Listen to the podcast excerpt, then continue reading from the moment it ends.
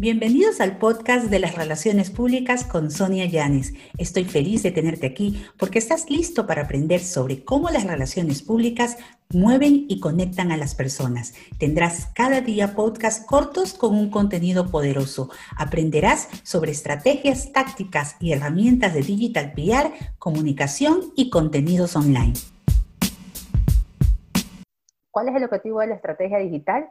Aquí ustedes van a tener que poner: quiere lograr en cifras, fechas, cantidades, 1000 seguidores nuevos en 30 días, 30 por día, 1000 comentarios positivos en 30 días, un promedio de 30 por día. Así te vas tú poder ir midiendo.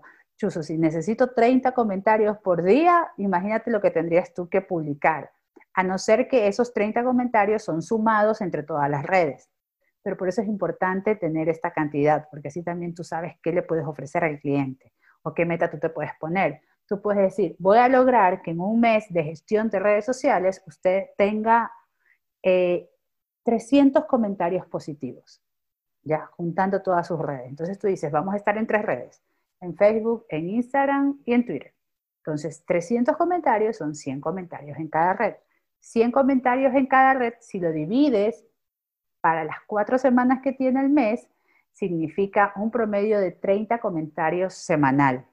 30 comentarios semanal, si lo divides para los 7 días de la semana, te da un promedio de 6 por 5, 3, 4, 5. Digamos que 5, porque uno siempre hay fallas de que hay alguien que no te contesta o no.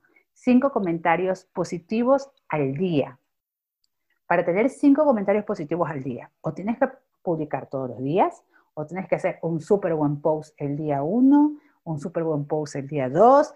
¿Sí me explico? O sea, sí interviene las cifras y la planificación al momento de uno querer planificar la marca en redes sociales y el resultado positivo que quiere obtener, porque si no, uno no lo ve.